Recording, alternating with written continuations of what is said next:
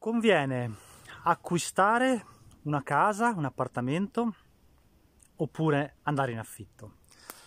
Allora, vorrei parlarvi di questa cosa perché la maggior parte delle persone, l'ho visto in tutti questi anni su internet, che vi parla, che vi vuole parlare di questo argomento, è evidente che non sa assolutamente di quello, di quello, quello di cui sta parlando. E invece io mi sento di potervi dare dei consigli e delle dritte perché io ho fatto entrambe le cose, cioè ho sia una casa dove vivo, che ho costruito e che quindi è di proprietà, e quindi ne capisco i vantaggi e anche i costi, e ormai sono più di dieci anni che, che ci vivo, ma io possiedo anche un appartamento che affitto, come ben sapete, a studenti universitari e quindi so molto bene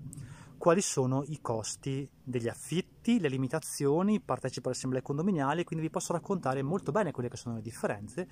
e farvi capire cosa conviene e cosa non conviene, quali sono i punti deboli e quali sono i punti forti. Allora, innanzitutto considerate questa cosa. Comprare una casa rispetto che affittarla ti permette, dopo un certo tempo, eh, di fare in modo che quella casa sia tua, ok? Questa cosa può essere interessante o meno a seconda della tua situazione. Se tu sei single o, o comunque sei una coppia senza figli e non vuoi avere figli e non lascerai in eredità niente a nessuno, allora probabilmente non ti interesserà lasciare a qualcun altro la tua abitazione. Ma se tu sei un padre, una madre di famiglia eh, coscienzioso, sai molto bene che i tuoi sacrifici di acquisto di una casa poi si trasformeranno in un grande vantaggio per i tuoi figli, che si ritroveranno con un appartamento o una casa gratis senza doversi indebitare come ti sei indebitato tu. E questo è un punto. Un altro punto è proprio quello del debito, cioè tante persone portano come cavallo di battaglia a favore del eh, in affitto piuttosto che eh, comprare una casa il fatto che comprare una casa ti obbliga ad indebitarti per tanto tempo e quindi poi eh, questa cosa ti costringe a fare delle rinunce, eccetera. Questa cosa è assolutamente vera, ma dovete sapere che nessuno vi vieta, trascorsi 5 anni dall'acquisto di una casa, anche attraverso un mutuo, di rivenderla quella casa senza perdere nulla di quelle che sono le agevolazioni fiscali che avete ricevuto magari per acquistare la casa, ad esempio sul mutuo. Quindi la casa si può rivendere e si può rivendere anche in un tempo abbastanza contenuto. Tipicamente i numeri del mercato dicono che il tempo minimo per vendere un appartamento è di sei mesi e allora una persona potrebbe dire, eh, però tu vedi nel momento in cui eh, devi vendere quell'abitazione, comunque non puoi fare come faresti essendo in affitto, di dire ok, io disdico, me ne vado, eh, cambio lavoro, cambio città da un momento all'altro e non devo aspettare questi sei mesi o questo tempo eh, abbastanza lungo per vendere la casa per potermi liberare. Cosa, questo concetto è sbagliato, questo pensiero è sbagliato perché nei contratti di affitto, a meno che non siate in nero chiaramente, ma non è mai conveniente esserlo perché non potete nemmeno detrarre l'affitto se siete in nero, quindi è una cosa molto sciocca, avete comunque una clausola di un preavviso di sei mesi rispetto alla disdetta del contratto e quindi che voi ci mettate sei mesi a vendere una casa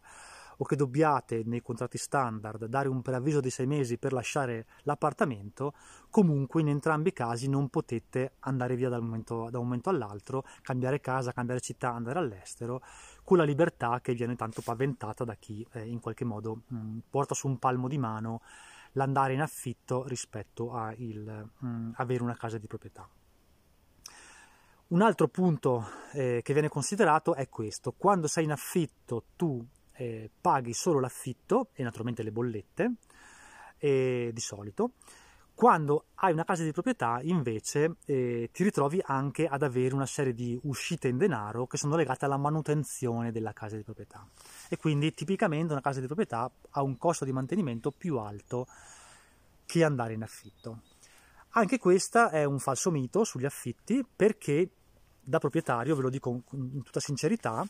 quando tu affitti un'abitazione, un appartamento o una casa,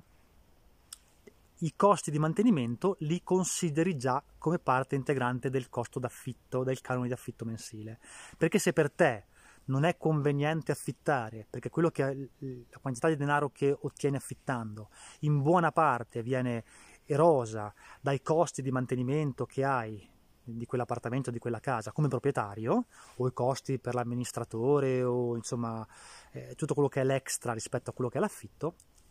non lo affitterai oppure alzerai il canone di affitto.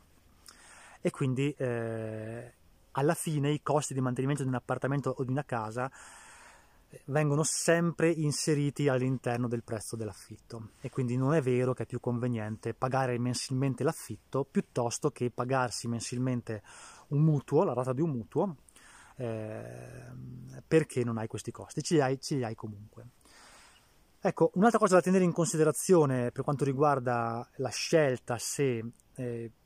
contrarre un mutuo o andare in affitto è il momento storico in cui contrai quel mutuo. Perché? Perché ci sono momenti storici come questo nel quali incominciano ad essere di nuovo molto costosi i mutui. Quindi chiedi 150.000 euro di mutuo che ti terrà legato per un tot di anni alla banca, ma eh, il costo del mutuo incomincia ad essere intorno al 2-3% e quindi restituirai molti più soldi alla banca e quindi alla fine stai spendendo tanto ma ci sono stati fino anche a un anno e mezzo fa, due anni fa, momenti storici nei quali il costo del mutuo era praticamente nullo, cioè c'erano, elargivano le banche i mutui allo 0,8, anche 0,5%, ho visto, e quindi alla fine i soldi che ti dà la banca, che ti dava la banca, perché adesso i tempi sono cambiati, erano soldi che non restituivi con una grande mora in più, con un grande eh, interesse in più. Cioè quello, quello, che ti davano, ti davano 100.000 euro, 150.000 euro, restituivi 160, 155, non di più, non tanti di più. Quindi bisogna considerare il momento storico, ok? Ci sono momenti storici in cui è conveniente contrarre mutui, ci sono momenti storici in cui non è per niente conveniente farlo e quindi una persona oculata può pensare di andare in affitto per un certo periodo e poi quando è il momento per contrarre un mutuo dire ok adesso chiedo un mutuo perché questo mutuo è sostenibile okay? quindi non c'è un, un, una, un'universalità nella scelta da questo punto di vista, ok? Dipende da quanto tu conosci queste regole di mercato, ok? In questo particolare momento probabilmente è un po' più sconveniente contrarre un mutuo rispetto a andare in affitto perché il mutuo ti costerà un po' tanto. Ma ci sono tutta un'altra serie di considerazioni da fare, cioè quando tu hai una casa di proprietà e per esempio perdi il lavoro, ok? In quella casa ci resti, ok? Perché non hai costi, perché l'IMU sulla prima casa non c'è, perché puoi anche restare senza bollette, cioè senza la possibilità di pagare le bollette, ma ti installi una stufa legna e vai a raccogliere se puoi due, due rami nel bosco e, ti scaldi, o puoi restare al freddo, ma un tetto, anche se perdi il lavoro e vieni licenziato, un tetto sopra la testa ce l'hai sempre se sei in affitto, dopo un paio di mesi che, inizi, che, che, non paghi l'affitto perché hai perso il lavoro, incominciano a romperti le scatole, giustamente, e poi iniziano tutto un percorso legale per sbatterti fuori e se è tutto stato fatto in maniera regolare, cioè il tuo contratto è regolare,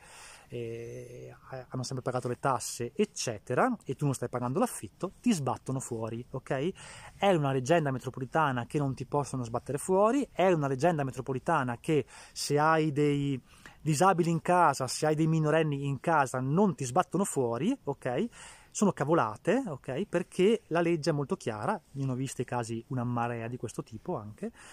Tutt'al più il giudice può un po' allungare il tempo per sbatterti su una strada se ci sono minori o se sono disabili, ma alla fine poi dopo un po' ti sbattono fuori. Gli iter legali sono lunghi? Sì, ci vuole un anno, un anno e mezzo per, un, per, un, per uno sfratto, ma alla fine se non paghi ti sbattono fuori, non, non, non scappi da questo. E quindi un vantaggio di avere una casa di proprietà sta nel fatto che se perdi il lavoro, sei in difficoltà, comunque non finisci su una strada. Se invece sei in affitto, ad un certo punto finisci su una strada. Ma c'è un altro aspetto che quasi nessuno tiene mai in considerazione. Nella casa di proprietà puoi fare tutti gli interventi energetici che vuoi. Cioè se tu vuoi decidere di tenere il riscaldamento basso, puoi farlo. In un condominio sì, puoi farlo, ma comunque hai costi fissi eh, all'interno di un appartamento, dentro un condominio in cui sei in affitto. In una casa di proprietà tua puoi decidere di mettere i pannelli fotovoltaici, puoi decidere di mettere il solare termico, puoi decidere di installare una stufa pellet, una stufa legna, puoi decidere di fare gli, degli interventi in cui metti delle batterie al tuo fotovoltaico, come sto facendo io in questo periodo, per essere ancora più energeticamente indipendente. Cioè puoi scegliere la tua politica energetica che in questi tempi, nei tempi che corrono, eh, eh considerando il costo dell'energia e considerando che questa situazione durerà ancora a lungo, possono fare una gran differenza su quello che ti costa vivere e quindi fare me- cose, scelte queste che tu non puoi fare